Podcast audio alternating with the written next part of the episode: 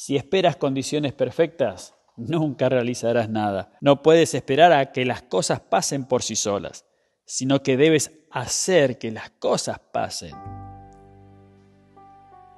Debemos tener un plan y tomar decisiones.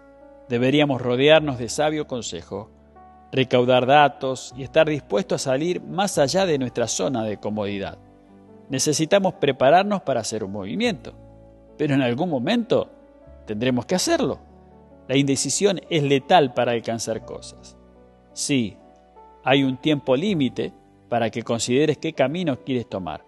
No puedes esperar a que las cosas pasen por sí solas, sino que debes hacer que las cosas pasen. No puedes intentar construir tu vida contando con la suerte. ¿Quieres ser bendecido? Pero hay una diferencia entre ser bendecido y ser afortunado.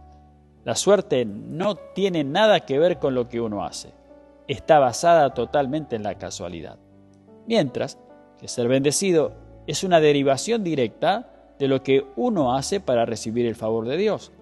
Dios bendice lo que tú haces, no lo que piensas o de la manera en que te sientes. Y recuerda que la fe sin obra es muerta. En el Salmo 1, David nos enseña que el hombre bendecido es el hombre que hace. No es que sea afortunado, es que hizo algo que provocó que fuera bendecido. No quiero minimizar en absoluto el lugar que tiene la oración. Es muy significativo, pero déjame sugerirte que la oración sola nunca alcanzará lo que está diseñado que se alcance por medio del trabajo. Ni tampoco el trabajo por sí solo podrá reemplazar lo que la oración puede desatar.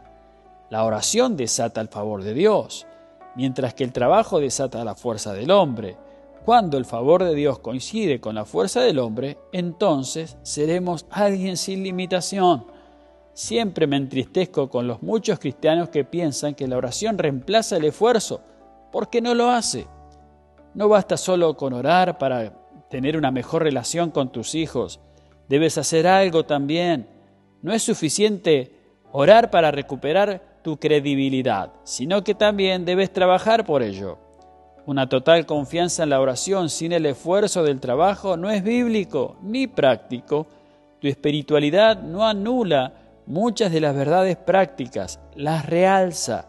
La oración puede sobrepasar lo práctico alcanzando lo sobrenatural, pero la mayoría de las veces, aquellos de nosotros que queremos ver el fruto, debemos estar dispuestos a trabajar y labrar el jardín para que nosotros podamos beneficiarnos de esos frutos.